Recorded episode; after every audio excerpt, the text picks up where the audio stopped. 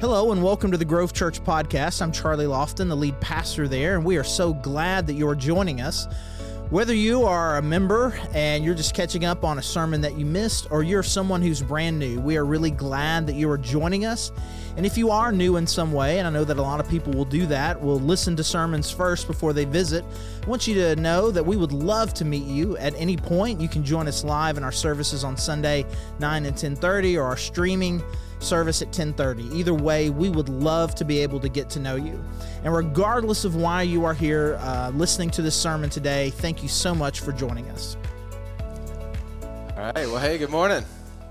I'm Mark, and uh, I want to welcome you. Uh, I don't know about you guys, but these uh, these bumpers are always so awesome, man. It feels like we're uh, jacked up about what we're about to talk about, man. Uh, creative team just does an awesome job uh, making those and kind of setting us up for for work. Um, yeah, this this series. I hope you've gotten to be a part of a little bit of it. If you want to go back and check it out, just talking about life and his journey. Um, you know, one of the things that really sticks out to me is I just I appreciate when somebody is passionate about something. Even sometimes when the, it's for something that's not, no good, but I, I just appreciate I just appreciate passion. You know, Paul uh, before meeting Jesus on that road and making a tremendous change, he was passionate even uh, before zealous for his beliefs. Uh, just kind of an all in and I remember some stories. There, there were these three friends of mine uh, back in high school, and I, I, could tell you, we could spend the morning telling these stories, and you wouldn't believe half of them. But uh, one, they, they used to play this game, uh, mailbox. I never did that. Uh, if you did, uh, everybody raise your hand now. No, no. Uh, I uh, they, they would do it pretty often, and there, there was one road you know, snake some mailboxes that were hanging out, you know, almost in the road, and they were pretty easy to hit if you were to do something like that. And um, and there, one of those mailboxes was one of the teachers, and they in particular didn't like that that teacher. And box always got targeted, like nearly every weekend. And so this teacher came in and reinforced it several times. The way he reinforced it didn't work. So got this farmer to come out and weld him and use like really thick, strong metal and like weld together this invincible mailbox. So you know what those guys did? They uh, they parked a little ways away, down in the ditch. Uh, when cars were passing by, they would stay in the ditch. When it was clear, somebody would be on the lookout. The other one would saw a little bit of that saw a little bit more of that mailbox until they took the mailbox down. Yeah, you talk about perseverance, right? I mean, you got to appreciate, even though that was a that was a really bad thing to do. You appreciate that they were up all night, the energy that it took, the planning it took to pull that thing off. These guys also, I still don't know how they did this. Like 20 miles away from the school, there was a farm that had a, a bull statue. And yeah, somehow that bull statue made it from there the 50 yard line of the football field. And I don't, I don't know how they did it. But I appreciate that they pulled it off. They put that much effort into it, that they wanted it that bad. And when you, when you look at Paul's life, you just start to see that. And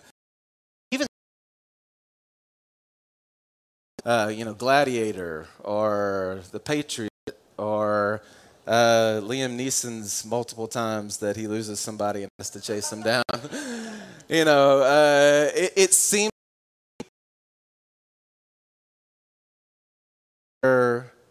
you know they've they've made the evaluation and decided that no matter the cost, no no matter uh, what harm comes to them, it's it's worth it. This this thing that they're a part of, this doing it's it's, there's something that draws us into that because to see somebody that's on fire that much is amazing because you don't know what might happen next and it does feel like when we start reading through acts and, and reading the letters of paul and looking at what his life person who's who's all in in the deep end, not just, uh, you know, and today we're going to kind of focus in on his call and, and what the driving force was behind this passion that was in Paul's heart. And, um, and you remember, uh, Charlie talked about it. Jesus describes this call on Paul's life to Ananias, the guy that, that went to him in that um, straight street, it says, uh, when he and talked to him. And he said, He's going to be the carrier of his name to the Gentiles and the Jews. And, you know, Charlie talked about this. That's a difficult spot to be in. I mean, that means he was going to take fire from both sides. And his life shows it. And actually, next week, we're going to get a little bit more into those different persecutions and trials. But it meant uh, physical abuse, it meant challenges in every way. Challenges to his, to his message, to even his right uh, and place to be able to speak about these things. Uh, that's what we're going to look at today, actually, in Second Corinthians the Corinthians have looked at him and pretty much decided, you know, you're not really that great of a of a public speaker. Like there's some other guys that are more attractive than you, that can speak better than you can. I mean, like they've just started to kind of demean, like, do you even like have the right to have this authority and, and to be able to speak to these things? And so he's defending himself and speaking from his heart. And so I'm just going to break this down, and uh, and I would encourage these are the kind of verses uh, from Second Corinthians chapter five that need to be taken really, really slow, and we could spend a whole lot of time.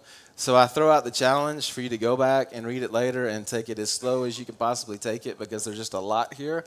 Um, but but I'm just going to try to pull out and make a few points. And I think the, the first one is, y'all, I think Paul actually believed this stuff. And I know that seems like a, oh yeah, of course he did. But I mean, y'all, really? Like, like I think he, he believed this stuff. Like, like he believed it was true. Because you see the way he responds, it's not just that it's kind of true or that it's something that I, that I give a head nod to. You see this kind of commitment, this kind of uh, all out devotion. It shows, man, he, he believes it.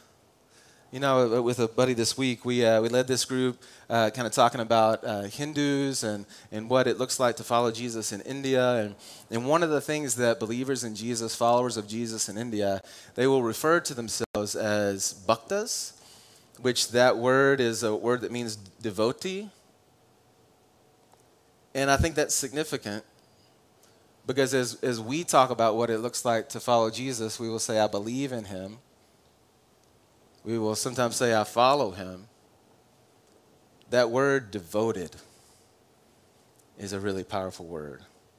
To be a devotee of Jesus. I don't just give it a head nod, but I, I believe it like a, it looks like Paul does. Let's, let's look at it here in chapter 5, beginning in verse 13. He said, If we're out of our mind, as some say, it is for God. If we are in our right mind, it is for you, the Corinthians.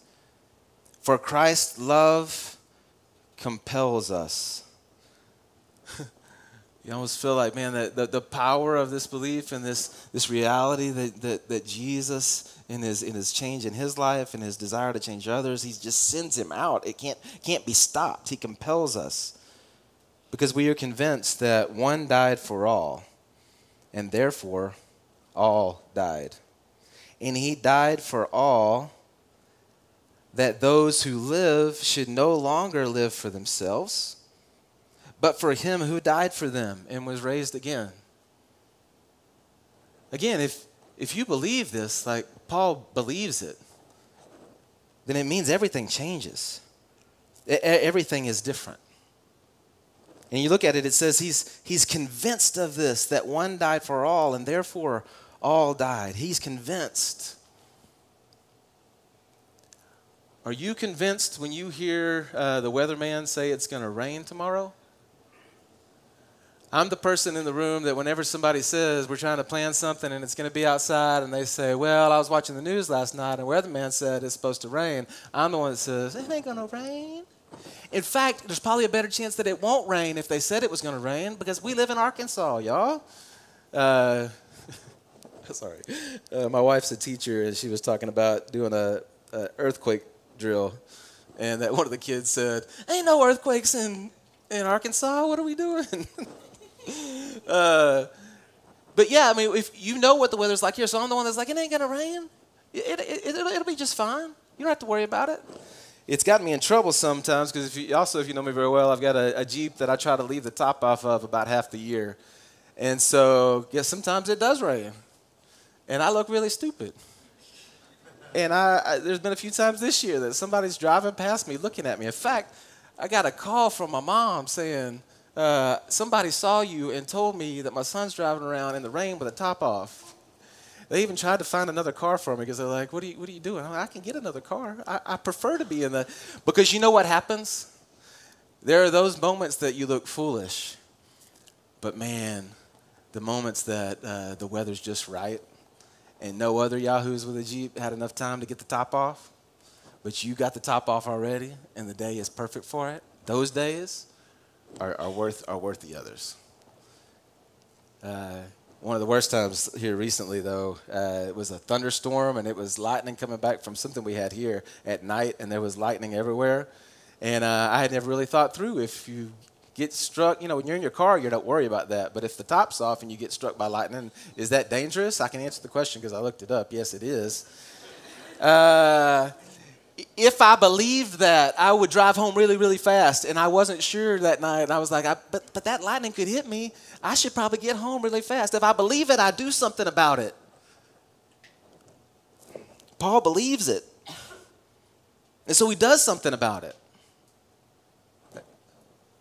It's that simple. And look what else he says. He says, uh, those who live, if this is true, then those who live should no longer live for themselves, but for him who died for them and who was raised again. If this Jesus was the Son of God and did that, laid down his life for us and came back from the dead, if that's true, then we should no longer live for ourselves, but for him who did that. You know, almost exactly like that. There was a there's a missionary from missions history, a guy named C.T. Studd, who I've talked about here before. My, kind of my favorite because he wrote down a lot of things, and a lot of his quotes are just insane. And also his life. He was a, a cricket player. Uh, if you haven't watched cricket, you probably should. But uh, he was a cricket player, really good. Uh, his team, uh, you know, had the chance to go on and make a profession of it. But the Cambridge Seven, when they graduated, they left and went to China and they worked with Hudson Taylor there, taking the gospel to the inner parts of China. And then after that, he made a tour in India, trying to do the same thing in India. And then in his later life, he went to Africa and took the gospel to the interior of Africa. He was just an incredible dude. And one of his famous quotes is If Jesus Christ be God and died for me, then no sacrifice can be too great for me to make for him. Is that true? I think it is. I think this gospel demands it. And you look at this Paul, and it's like, man, he, he actually believed it. And you know, I, I think about like somebody dying for you, and like I, I haven't been in a burning car that somebody uh, risked their life to save me from, or or anything like that. Um, but last year, so like I said, Terry, Terry's a teacher, and um, one of the girls on her team uh, needed a kidney replacement. And so I knew I was kind of tracking with her. We were praying for her what was going on, and and you know, she's her family members were going through the testing to see if if they could uh, potentially uh, donate their kidney for her. And um, and so I was like, well, that man, all right, we'll pray for that. And then Terry came home and said none of the the family members checked out it wouldn't work. And so now it's it's broadening out to the friend group. And when I heard that, I was like, oh, I know where this is going. Sure enough, man, my girl done offered up her kidney. And I don't like, I mean, going under the knife or anything related to the hospital scares me half to death for me anyway. But then I'm like, but that's your kidney. And y'all, I know this sounds really selfish, but I'm like, does she really need your kidney? I mean, there's a lot of kidneys out there. What if I need your kidney one day? You know, like, like this is a big deal to give up your kidney for somebody. And what do you feel like? If you're the person who needs the transplant, maybe somebody in here has had something like this, and somebody would be willing to give up their kidney for you. And now the rest of your life you're carrying around their kidney. What kind of what kind of devotion, what kind of respect, what kind of appreciation do you feel in your heart? And that's just a kidney. Which is important, I know, but Oh, man, this, this Jesus, if he be Christ and died for us, then what sacrifice could be too great for us to make for him? The people who believe this and, and, and follow him should no longer live for themselves, but for him who died for them and was raised again. That's just common sense. That's what you do. And you feel in the sense of what Paul was called to and what he was doing in his heart, he gets this. I also think that Paul just sees things differently. And I hope this morning he, God calls us to maybe look at things a little bit differently. Look at what he says in verse 16. So from now on, we regard no one from a, a worldly, it's a fleshly, uh, earthly pers- point of view. Though we once regarded Christ in this way, we do so no longer. Therefore, if anyone is in Christ, the new creation has come, the old uh, has gone, the new is here. He's saying, I don't, I don't look at people, I don't look at things from this, this worldly perspective anymore. I, I, I look at things with this heavenly perspective, this eternal perspective, with the, the glasses on that allow me to see it in light of what Jesus is, what he's done for me. I have, I have different lenses on, and it, and it changes everything. Uh, I, uh, I guess it's been a couple years now. Now, our oldest boy, we were on our way down to church one Sunday morning, and uh, and I looked over, and uh, his his teeth looked yellow. And you know, man, he was old enough. I was like, man, did you not brush your teeth this morning? And he said, yes, I brushed my teeth. Got kind of mad at me. I said, well, man, you didn't. I mean, your teeth, your teeth look yellow. Like you, you did, you didn't brush your teeth. No, I brushed my teeth. So we went back and forth for a while. Then about the time we got here, I reached up and realized that the sunglasses I had on were the ones with kind of a red tint. And when I took them off and looked, man, his teeth were pearly white. And I was like, man, one of my proud daddy moments. I had, I had rebuked the kid, and he had done his job, and I just had my glasses on, the wrong glasses on. You know, what lenses we put in as we live, walk through life, it, it does. It affects everything. It affects everything. If we're looking at things with this temporal, earthly perspective, if this is it, if this is it, in our days on this planet, that's it, then you live life in a certain way. But if it's not it, if there is a heaven, if it is eternal, if a soul lives forever, that, that changes everything. If we know the answer to the problem of sin, if we know a God who is love, who made it possible for us to be right with Him, if we know Him, that changes everything. Also, one time we, uh, we had a house that I thought was gray, and so we needed to paint the deck, and so I painted the deck gray, and it looked absolutely horrible. And so I went back to the hardware store and I said, "Man, I painted my my house is gray. I painted the deck a shade darker. It doesn't look right. Something something's not right." And he said, "Well, bring me some trim off of the house." So I brought it to him and he said, he looked at me, he looked back at it, looked at me and said, "Man, your house is green." I said, "No, it's not. My house is gray." He said, "No, your house is green." And he took me outside and showed me the, the colors and the thing, and he said, "See, it's it's green. It's not it's not gray." And I realized all this time I thought I had a gray house. Man, I wonder if you took for just a second, step back, looked at your schedule, looked at your life, looked at your priorities. If you looked at it, if you might, if you might step back and ask the, the Holy Spirit to really reveal to you the difference between a worldly perspective and an eternal heavenly perspective, what's off? Wonder if you're, you're living in a greenhouse, but you think, you're, you think it's gray. And some changes need to be made if you believe this is true. Hey, another thing just about his, the two big things. If you read, I just made another run through Acts, just reading the story. Um, I just wanted to kind of catch up with all the th- different things that Paul went through and what had happened. And uh, two big things. I mean, one we talked about. Uh, there was a lot of persecution. A lot of that was always happening to him. Bad, the hard stuff was always happening. Um, but also, he had a North Star. You know, we, we talked about it. I mean, you're, you're going to take my gospel, Jesus said. You're going you're going to take it to the Greeks and to the Jews. And, and that was a North Star. He was headed that direction. But man, day to day, what happened? I mean, boy was just, he, he was open yes on the table to allow the Holy Spirit to take him. He believed that the Holy Spirit was real and could lead him. In fact, I just want to read a short passage from Acts 16 because I think this kind of sums it up. And uh, there's going to be some names of towns in here that I'm going to butcher, so I just apologize on the front end. Uh, but listen to what happened. He says, Paul and his companions traveled throughout the region of uh, Phrygia and uh, Galatia, having been kept by the Holy Spirit from preaching the word in the province of Asia. So already, so, so man, they wanted to go to this place, but the Holy Spirit said, hey, don't go there. And when they came to the border of Mysia, they uh, tried to enter uh, Bithynia but the Spirit of Jesus would not allow them to go there either. So they wanted to do this, but Jesus said no. The uh, Holy Spirit said no here. So they passed through Mysia and went to Troas. During the night, Paul had a vision of a man of Macedonia standing and begging him, Come over to Macedonia and help us. After Paul had seen the vision, we got ready at once to leave for Macedonia, concluding that God had called us to preach the gospel to them. Do you catch it? I mean, this is, this is just a synopsis. This is what Acts feels like. They are asking the Holy Spirit to lead them, and they are responding to Him with a yes when He says, Go here, don't go there. Do this, don't do that.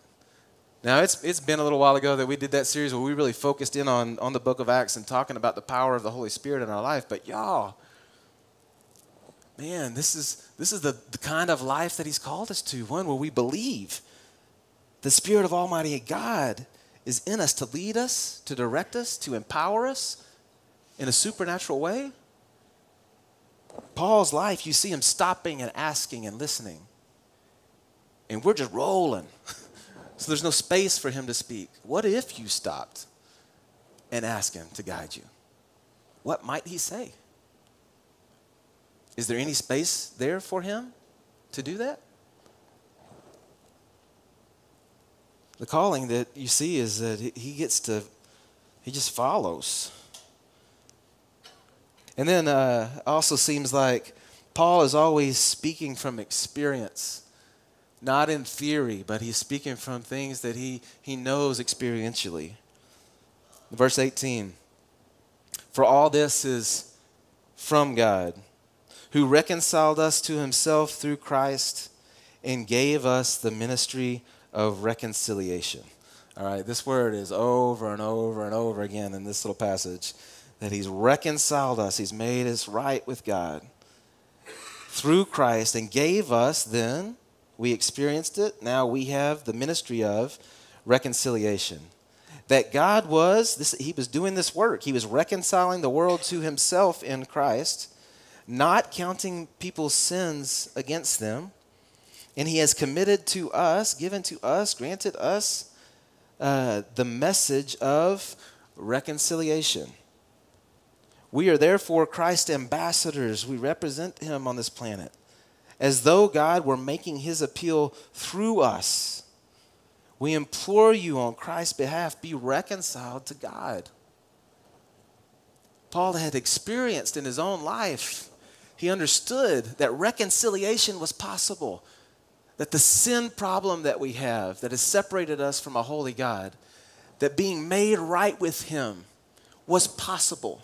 And it was possible in this Jesus, in His death and resurrection. Now it's possible. And so He had experienced, in fact, another reading through, the, through Acts, you see that most of the time that Paul is talking, he's talking from personal testimony. He tells that story about the Damascus Road and all the things that happened. He tells that often. When he speaks about Jesus, he speaks from experiential knowledge this happened.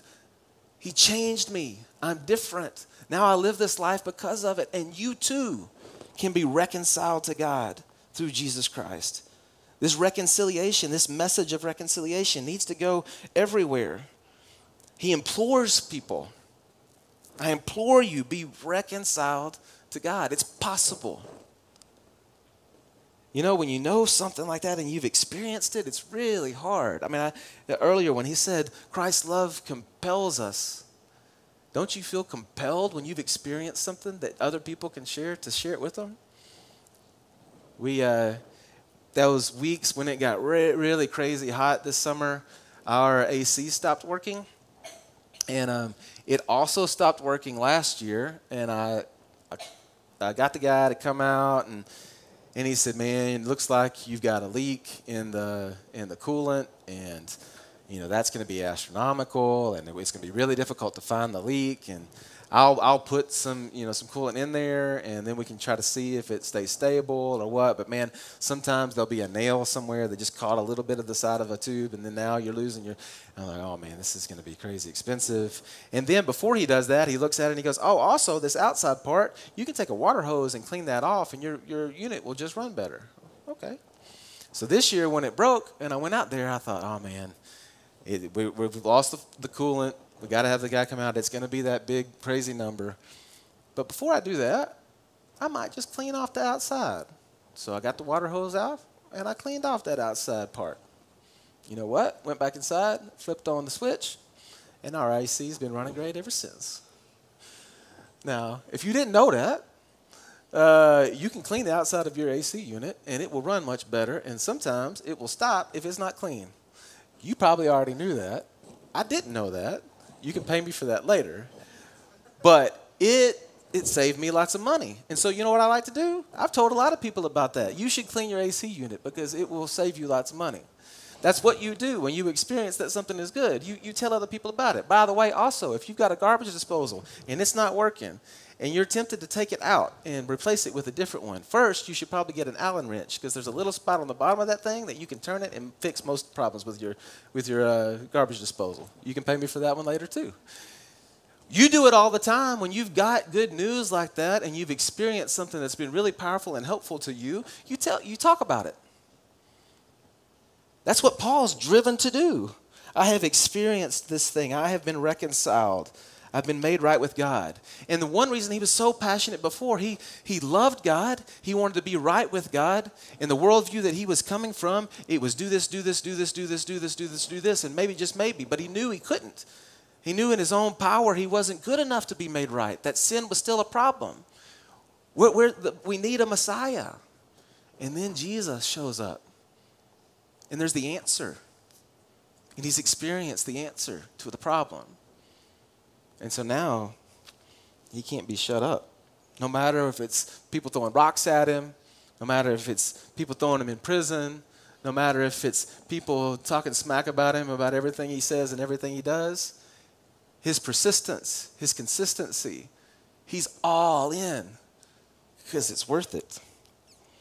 And that's kind of the last thing I wanted to, to look at, just verse 21, he, that Paul knows the value he understands how valuable this thing is.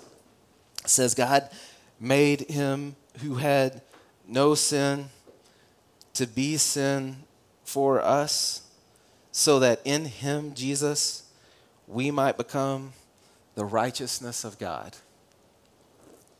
I'm going to read that again real slow. God made him, Jesus, who had no sin, to be sin for us so that in him we might become the righteousness of God. That we might become the righteousness of God, be made right and reconciled to him. And that is that's of infinite value, right? Of infinite value. And you know, when you walk and you look at things and you don't value them, give a valuation that's correct, and you ascribe to something uh, a worth that's under what it's, what it's really worthy of, that's not good. That's not right. And when something's worth a lot, it should be seen as and responded to in that way of something that's really worth a lot. It's, it's, it's heavy. I, uh, each year there's this, this uh, group uh, in South Asia that I work with that uh, they they spend a few weeks in Thailand. I've talked about that before. In fact, going going back again, actually, some other folks from the Grove are going to go as well and try to support and care for uh, that group. And last year I was there. I always try to bring something back for the for the kids, you know. And uh, my older boys really like, you know, the shoes that you you uh, way too expensive. And uh, I just just a few weeks earlier before leaving, I was with one of them in a store where they had they had the shoes in like plastic wrap have y'all seen this? And the prices on those shoes, I was like, really? I mean, I remember this shoe when I was in fourth grade. It, it was like 50 bucks. Now it's, that was 500. I don't understand. So I'm walking down the street in Thailand, and if you have walked down the street in Thailand before, there's a lot of street sellers, you know. um, there's also a lot of these factories, speci- uh, specifically with shoes, that make the shoes there. So you don't know if the shoes they're selling on the street are stolen or you know fell off a truck or are fakes. I don't ask a lot of questions, but I walked in. It was a, it was a, it was a brick and mortar store, you know. So I assume that it's legit. So I walk in, and man, sure enough, man, there's a sweet pair of Jordans. Uh, I knew one of my boys would like that. There's another pair. I'm like, all right, all right. But then I also know in the art of bartering, which I absolutely love that the more I can throw into this deal, the better better deal I'm going to get per shoe. And uh, and my my slides, the the things that I you know wear around the house and to the pool or whatever, the plastic slides, like they were in a bad shape. And I saw a pair up on the shelf. I'm like, oh, all right, how, what about those? So he brought those down, really liked them, found a pair that fit me. And then I'm like, well, you know, Terry might like a pair of those too. So I, I threw that in the mix. And so then I made a deal with the whole mix. I think I, I really got him. Uh, and so I paid about $14 for these, for these slides. Then I go back to the meeting with this group, and they're all, you know, college age, a little bit older than college age. And one guy walks up and he's like, oh, man, where did you get those? Those retail for like $300. I said, really? Yeah. I looked it up and I'm like, man, those things retail for $300. And then I felt like everybody was looking at me and judging me for wearing $300 plastic shoes. So then I had to go around and explain to everybody, I promise, I only paid 15 bucks. Isn't it crazy how two people can look at the same thing and ascribe a different value to it? Y'all, I'm asking you this morning as you think about the gospel in your life and what it demands of your life and of your moments and of your days that we would ascribe to it the value that it's due. The Lamb who is worthy, who laid down his life and loves you big and also expects much. And he's worthy of it. So as we sing these, uh, these songs, I pray that you would you think about that and, and maybe there's a response like, you know, communion's in the back and just thinking about that, uh, that moment to, to think about his, his death, his blood, and his body that were spilt and broken for you. And just to consider the weight of it in your life. All right? Let me, let me pray that that would be true. Father, I, uh, I do. I, uh, I think that we take it for granted that we have been exposed and uh, been told this incredible good news that reconciliation is possible. And um, and then as we look at our life, what it means for us now, this, this line that, that those who get it should no longer live for themselves, but for Him. Jesus, you are, you are Lord, and, and I want my life, I want my friends' lives, I want this faith community to be one that is all in, not in the shallows, but willing to, to dive headfirst and let you do with that whatever beautiful thing that you want to do so that others might know, so that the next person might also be reconciled to you, to your glory, Father. Amen. Thanks again for joining us on our sermon podcast, and you can learn more about us at thegrovechurch.org.